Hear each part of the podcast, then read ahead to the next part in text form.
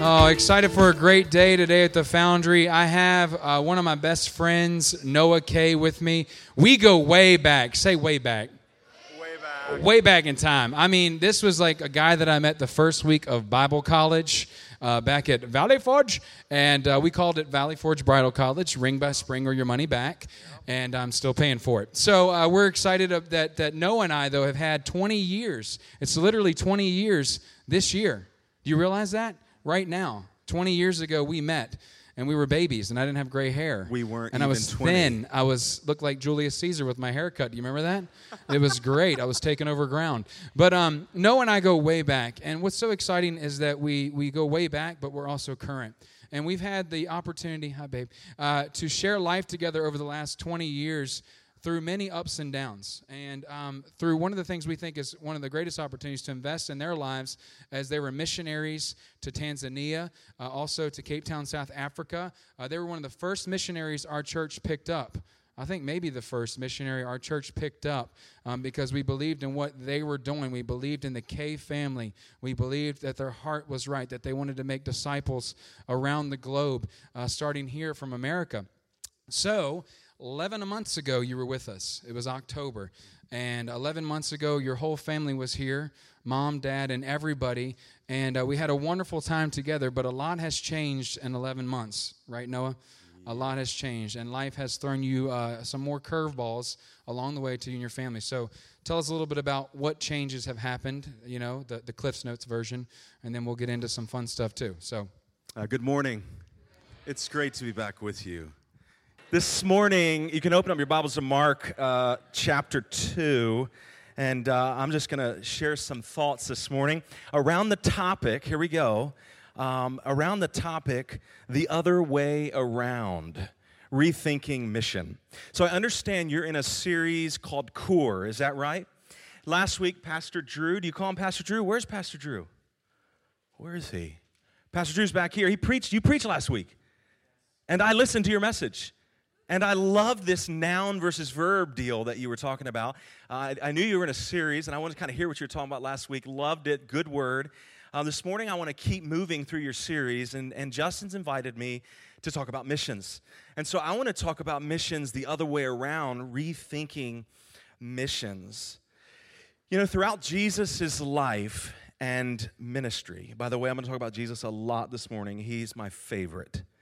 Um, just absolutely fascinated. Oh my goodness, there's people up there. Fascinated and captivated by Jesus. And so throughout his life and his work and his ministry, Jesus had a way of brilliant way of using language that worked. He he spoke in a way that people understood. And, uh, and he used language that was contextually relevant. And, and, and who can tell me, though, what was the topic? If you studied the gospel accounts, what was the topic that Jesus talked about more than anything else? And I'll give you a hint it's not mission. Anyone want to guess? Close. Love was something, it was his jam. He loved love. But there was a particular thing that Jesus kept laying out through story and parable. It's like this. It's like this. Anybody know what that thing, thing is? The kingdom. Who said that? Boom, gold star. So the kingdom. But here's the deal Jesus used language that worked. So at that time, that made sense. But in 2018, it really doesn't. I've been to the kingdom of Swaziland in Africa. It helped me to get it. It was actually a nation. It was a place that had a king who had a bunch of wives, and Swaziland's a fascinating place. But we don't call this the kingdom of the United States of America. So culturally, we don't use that word in sentences. Jesus, in Jesus' time, that would have worked, that would have made sense. And and, and, and today, I think we would probably use a word like the way, or a society, or a community, or kind of like life is like this.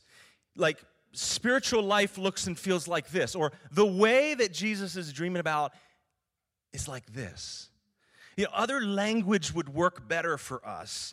And we, to cut and paste sacred text doesn't always work. Beware. We can get into trouble.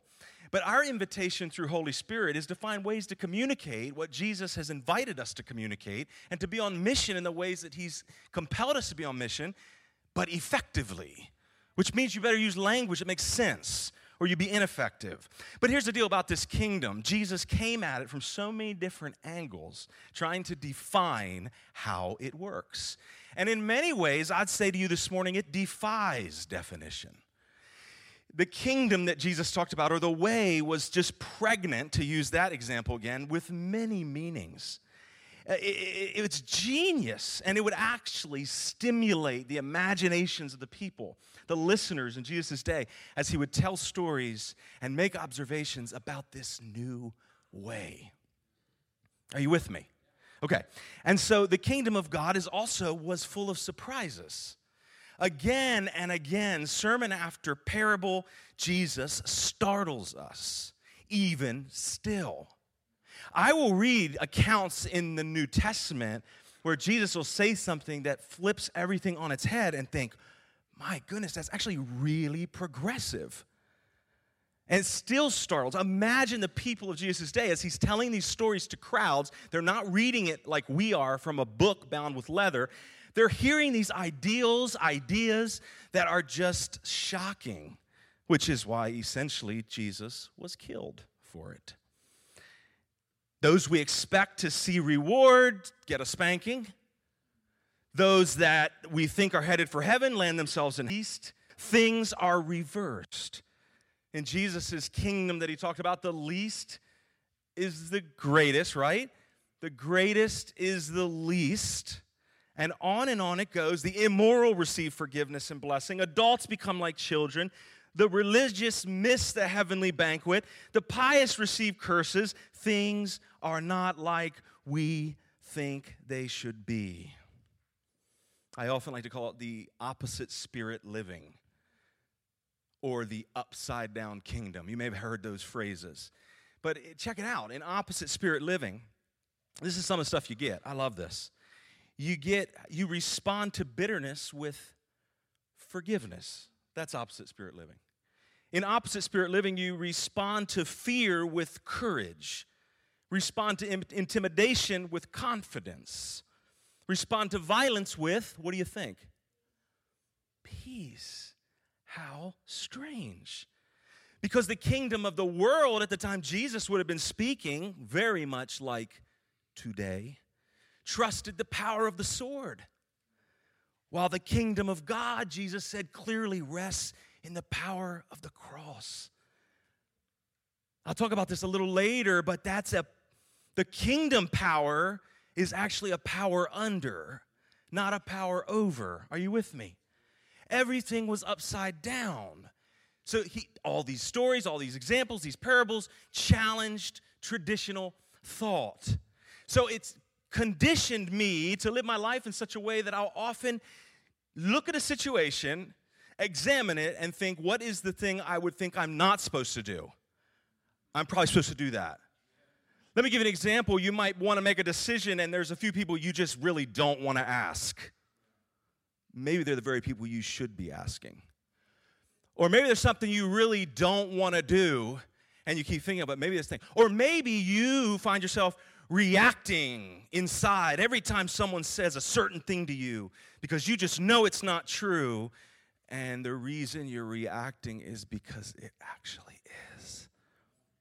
And it's just too stinking hard to say it. I mean, it's all the time I'm finding myself going, What's the opposite spirit? What's the opposite spirit? So the kingdom of, of God advances in this way. So, Mark 2.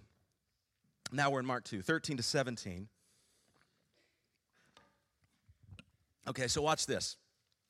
Now we're talking this morning about mission, the other way around. Now, watch what Jesus does. He, he, he shows us a great example of this very principle. Then Jesus, he went out to the lake shore. He did what? i like you to talk back to me. He did what? Everybody except Justin. He did what? All right, now we're talking. He went out. Oh, that's interesting. Mission rethought. I thought the goal was to get everyone in. I thought you wanted these seats filled. I heard you say that this morning. I, great, but Jesus has got some stuff to say about this. Went out to Lakeshore again, and he taught the crowds that were coming to him. How interesting. As he walked along, he saw Levi, son of Alphaeus, sitting at a tax collector's booth. Let me break that down for you 2018. Are you ready? As he's walking down the street, he saw a sleazy, crooked, thieving IRS agent who was out for nothing but his own gain, the one you should stay away from. He saw him. And here's what he said Follow me and be my disciple. Be one of my boys. I don't know. Later, Levi invited Jesus and his disciples to his home as dinner guests, along with many tax collectors and other disreputable sinners. There it is. Next slide. Oh, by the way, that mission rethought. Okay, I'm going to go out and I'm going to just kind of preach to crowds of people that gather. And, and that worked then, and that may not work now. So, that, what would we do? We would rethink that. And we would ask ourselves, well, what would be effective? We have that kind of permission. That's why we have Holy Spirit to guide us into all truth. And so we, we have the permission. But so Jesus did this, and then and then he runs into sinners, and then he says, I, I want you, like the worst, I want to choose you. I want you to be my, my disciple. And then forms enough of a relationship of trust that he's invited into their home. I mean, I would imagine even that long ago, there would have had to been some type of an extension of trust, a safety to come and be with my people, the ir whatever that big word was, sinners. Right? Are you with me? So Jesus is kind of out and he's with the people, and uh, but oh, and there were many of this kind among Jesus' followers. Isn't that interesting that that remained in this text in parentheses? I didn't add that. It's in your Bible too, probably there were many people of this kind among Jesus' followers. But when the teachers of the religious law, who were Pharisees, when the pastors and the church leaders and the elders that knew the scriptures really well, those that had long term faithfulness in the religious system, observed this, they saw this, he was eating with tax collectors and other sinners, they asked his disciples, Why does he eat with such scum? What strong language.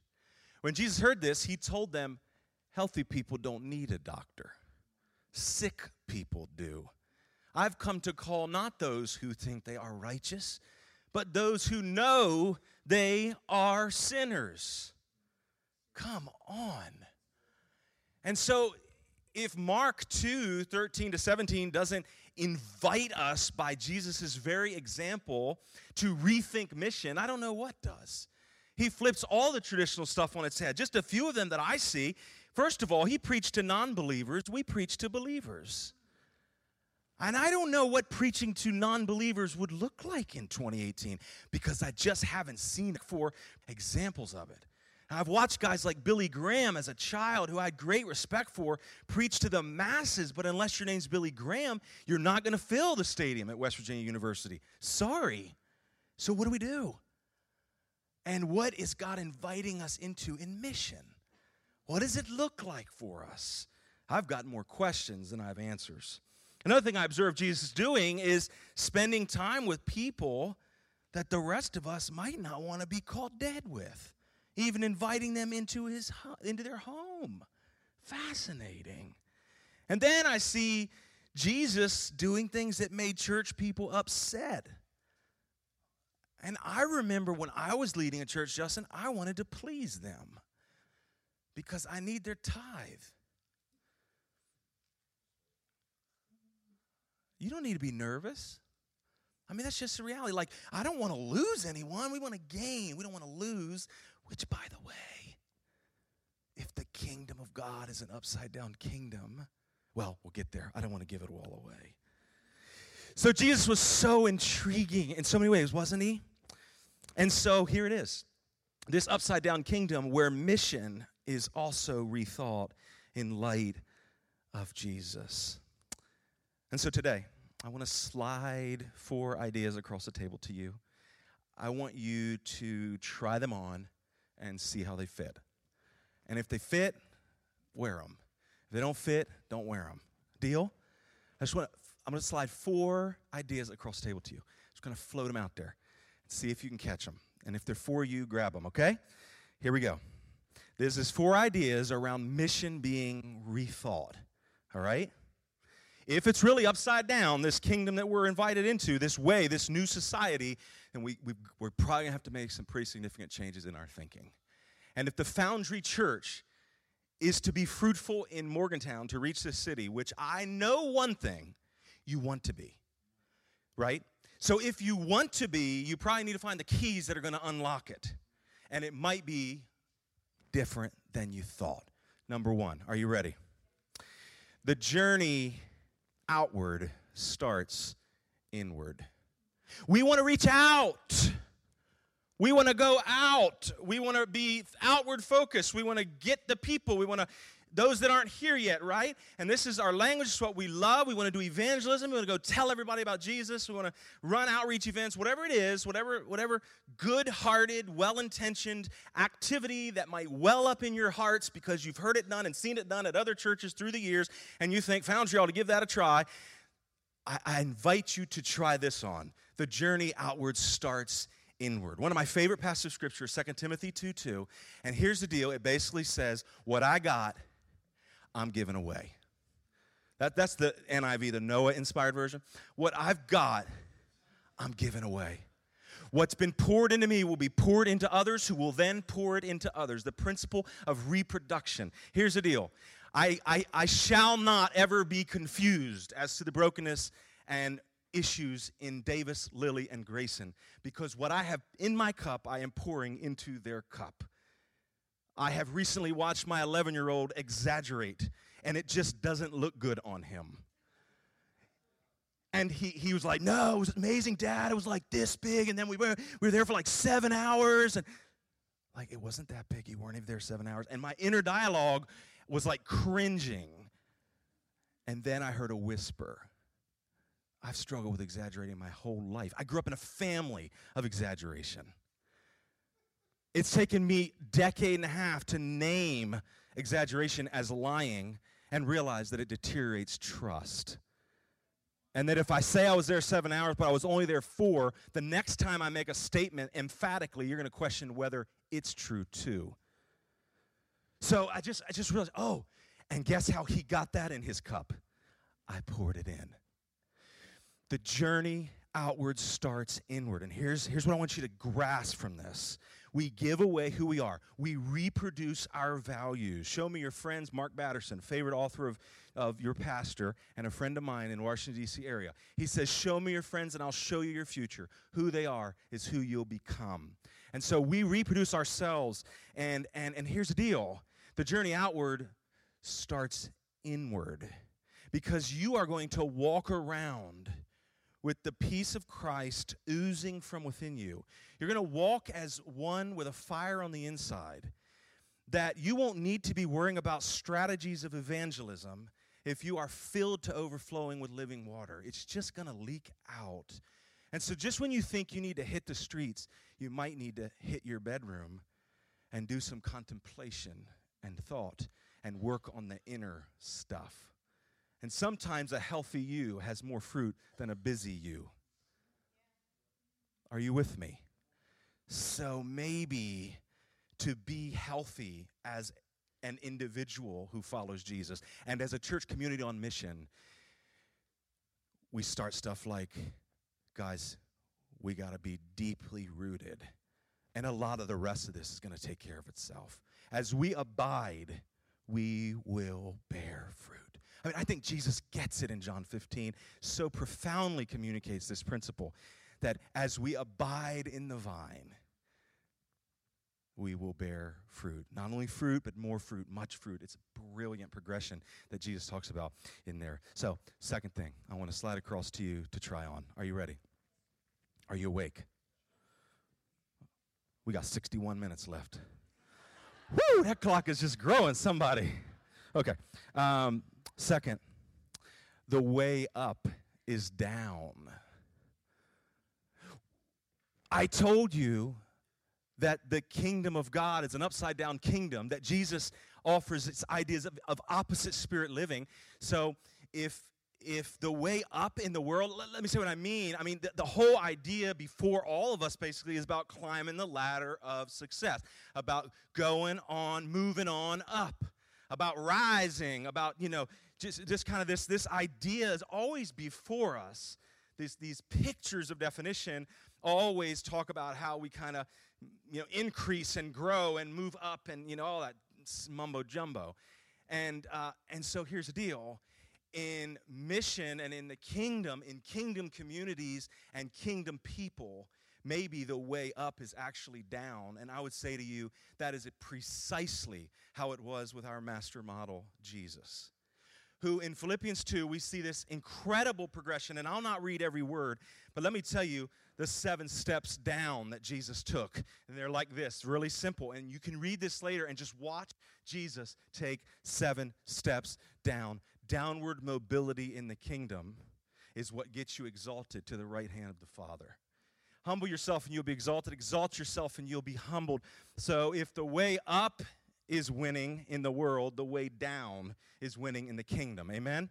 And so Jesus, he, he, this passage says he considers himself not equal with God, then he gives up privilege, then he becomes a slave, then he's born of a human, then he himself even further, then he dies, but not just death, death on a cross. And so you have this kind of this seven steps down in Philippians 2 that always fascinate me about how Jesus shows us the way of the kingdom. Thank you, my man. Appreciate it. And so, so that's that. And uh, and so it's about then in in in the the kingdom principles of of things surprising you in the same vein. Um, then it's not about who you collect, maybe it's about who you send. And it's, it's not about how you grow, but maybe about how you go. It's not, maybe bigger isn't better. These are some of the questions that you, that you get provoked to start to ask when you say, well, if this thing's really upside down, let's finish the logic. It invites a whole lot other questions. Okay, here's a third one. I love this. Mission, rethought. What if? What if? What if stillness is the secret to productivity?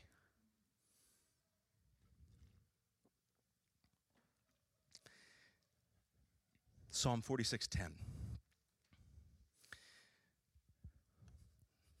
It says, Be still and know that I am God.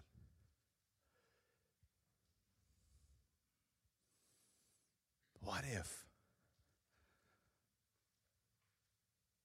the way we actually become deeply productive is learning to be still?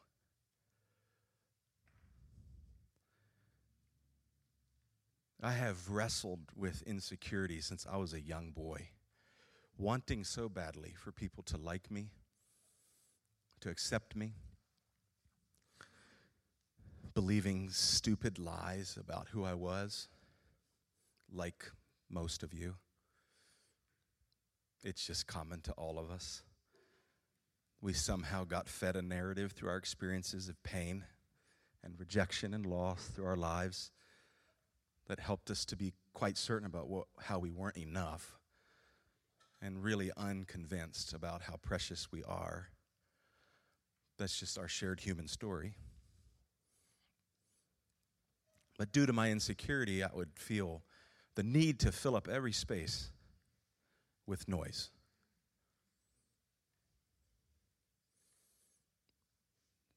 Yeah, just fill in all the cracks. It's just far too painful or far too awkward to leave something in suspense. And the longer I live, and the more I come to see and know Jesus, the more I wonder if stillness isn't actually one of the secrets to productivity. If as we wait upon the Lord, which might mean we have to wait, we might actually renew our strength and rise up and soar like eagles, the, the, the passage in Isaiah says. And so I wonder. I wonder what's more important than knowing. I was thinking of my time with you this morning. I was thinking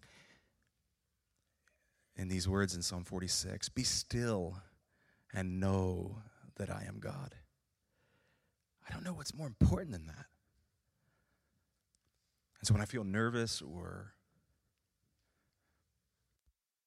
fill up space and have an answer, I'm, I'm so much less certain about everything today than I was 10 years ago. You asked me 10 years ago, I was leading a church, four or 500 people, international community. I knew it all. I knew everything. I had God figured out. I had the Bible figured out. Had the afterlife figured out. Had it all. I knew, I knew exactly how it works. Today, it's just a big mystery. And the more I swim in it, the more I'm like, I don't know. All I know is that I was blind, but now I see. All I know is there's something much bigger going on here than I ever thought. All I know is that when I had it figured out, life was not this beautiful. And now that I don't have it all figured out or have all the answers, I all I know is that I'm not nervous to tell you, I don't know. Maybe it's not like that. I don't know. Maybe God's not a male. Maybe he doesn't have a white robe and live up in the sky. Maybe he is alive in me and you. Maybe the divine is just floating everywhere and we just can't fathom that it's possible.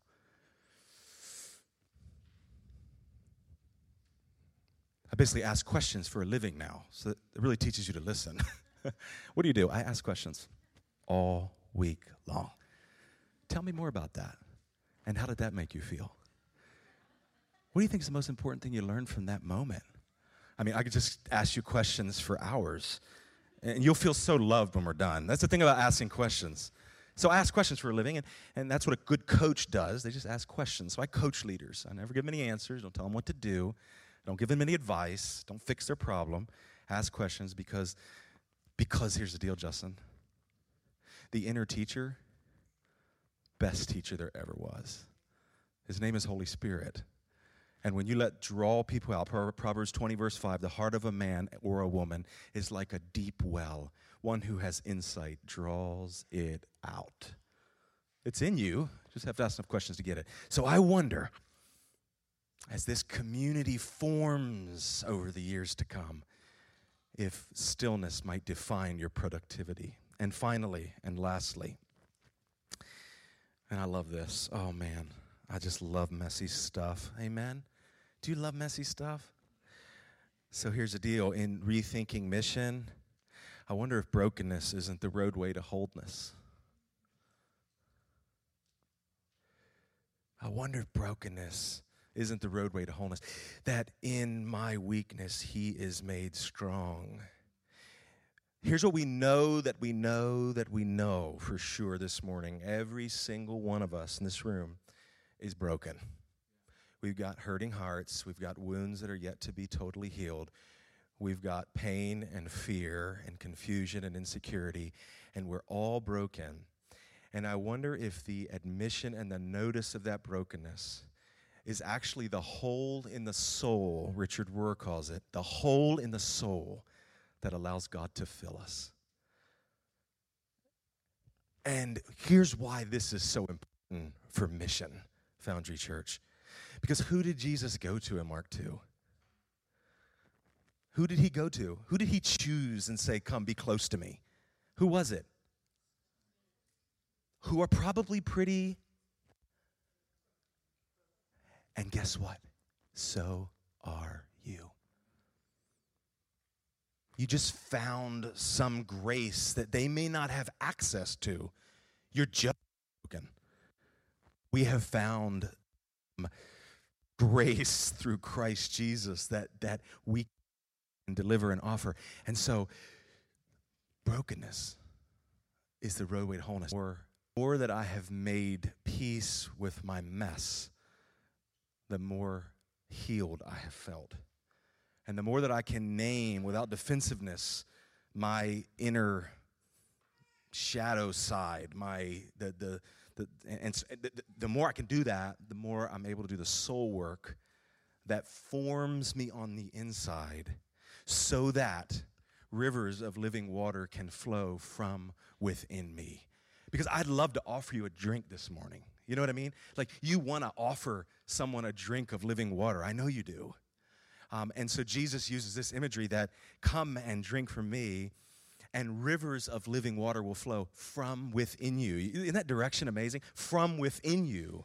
So somehow there's this source of life in us. I don't pretend to get it, but that flows from within us to others. And I, I don't know how it all works, I just know I have felt it. I know that I've been around people that I felt like I was drinking when they opened up their mouth. I felt like I was somehow my soul was, you know what I'm talking about? My soul was being fed. And I've watched that and I thought, I want that. And so, Father, give me the secret to know this, and this is one of them, is that this roadway brokenness. And so, will you just stay broken? Yeah, you do, yeah. Mm-hmm. Yeah, you kind of just do. And, and you kind of see, like, oh, wow, I worked at that one. And so I'm grown up enough now to see this one, and it's even uglier. Like I, I recently was even saying to God, Are we back at this? I thought we dealt with this. Now you're back at this. I mean, we cycle and we circle, and I go forward and I go backwards, and it's like, oh, aren't I supposed to have figured this out by now? No. You just kind of keep needing me to walk with you. But the more that we name it and work with it and carry it and understand that, again, it's that hole in the soul that allows God to fill us and work within us, um, the more it doesn't control us, but that it becomes a healing agent, a river of living water for others. Are you with me? And so then I wonder, in closing, I wonder if that isn't exactly how it's supposed to work. I wonder if we, and I, and when I say this, I'm not patronizing you. I, I'm thinking with you as a church this morning about mission. That, that maybe the invitation simply, Pastor Justin, maybe the invitation is to pause and slow down, reflect, and ask new questions about mission. Maybe you don't need like five new outreach ideas. Maybe the fact that this room is currently full, almost there's almost no seats. These are all of you are the raw material for some type of transformation in Morgantown. I, am trying to tell you, please believe me, you're enough for transformation at West Virginia University. When whatever this is, 200 people are walking around with a fire on the taking the rivers of living water flowing from within them, who are taking the hard road inward, who are facing their brokenness, who are understanding that stillness may actually be the road to productivity then you might see some upward mobility, some growth. And because if this upside down kingdom is really this, this countercultural thing, then the road to get where you want to go might not be what everybody else has done or is doing. It might be a completely different road. And so think about it. Work at it. Walk into it. Try it on. See if it fits. Take it off if it doesn't. I love that language. It doesn't scare you. You know, like, you must do this. Doesn't fit? Don't wear it. Amen? So I bless you. I bless you with grace and peace. I bless you with courage to face what's messy. I bless you with joy when it's hard to reach in and find it.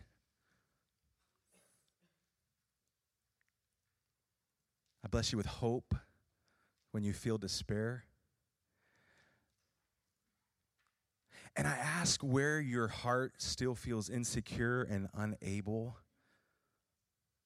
that the whisper will get a little louder into your soul. You're enough. You're loved. You're welcome. You're included. And above all, I ask that Jesus, the living Christ, would just show up and work in your heart and your soul in ways that change you.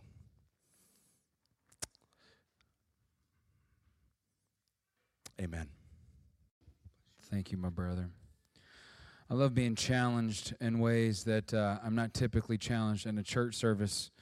And uh, being a part of this upside down kingdom, you guys know we've never been traditional in anything we've done here, I feel, for the most part, because we know that there's so many ways that you can impact what we call the kingdom of God. Um, traditional outreach and things like that, you know, are not my thing. You know that as your leader because I've always wanted, like, no, we didn't even talk about this. I've wanted God to burn bright within you so that you could go out and burn bright in your context. And I'm encouraged by that today. Thank you, brother, for that because we, we, we, we don't want moments, we, we want a movement of people. You know what I'm saying? Some people show up, blow up, blow out. We're not that way. We want to do life. And uh, this last song we're going to sing just in, in, in conclusion today, uh, it's called Hope's Anthem. And I, I think uh, that, that hole in the soul, uh, in a lot of ways, needs to be filled with hope. Um, because a lot of your, your hearts have been made sick because your hope has been deferred, right? And uh, this, this is a place that, that Jesus wanted for the sick, not for the healthy. And that's challenging me, y'all. Are we, are we ministering to those that do not know Jesus? Or are we just a holy huddle? Amen, brother. Hallelujah. Jesus. Come on. So where do you need to burn bright? You know, where where where is your mission field? Who are your people? Where is your tribe? Who's in it? Because all of us have it. But are we shining bright within it? And we need to reimagine mission. Again, I am all about world missions, Noah. You know this. But I'm all about being missional in our own world. And if you can't have a conversation with someone over some coffee across the table, then we, we got a major problem, okay? So let hope arise within you today. Stand with me as we conclude. If you have to go get your kiddos, we understand that. If you have places to go, um, but we still would love to pray with you and, and just conclude our time in worship and uh, really lifting God up in this place, okay, as we head out. So, God, we thank you that we have hope. And it is not deferred, but it is present, it is here, and you, you are it. God, you are our hope, and you have given us the Holy Spirit, the person of the Holy Spirit, to live within us and to fill us. I love that imagery that, that Noah gave us, Lord, about your Spirit filling us to overflowing. That rivers of living water will flow out of the cups of our lives into the lives of others. But we need to have the hope. And as we solidify this time together, as we conclude this moment together, let us have hope, new hope. Let it rise up within and pour out, God, into all the people that are around us. We sing, Lord, and we believe that hope is coming. And we will be your hope to this community, be your hands and your feet. Lord, we thank you and we love you. And we bless you. In Jesus' name.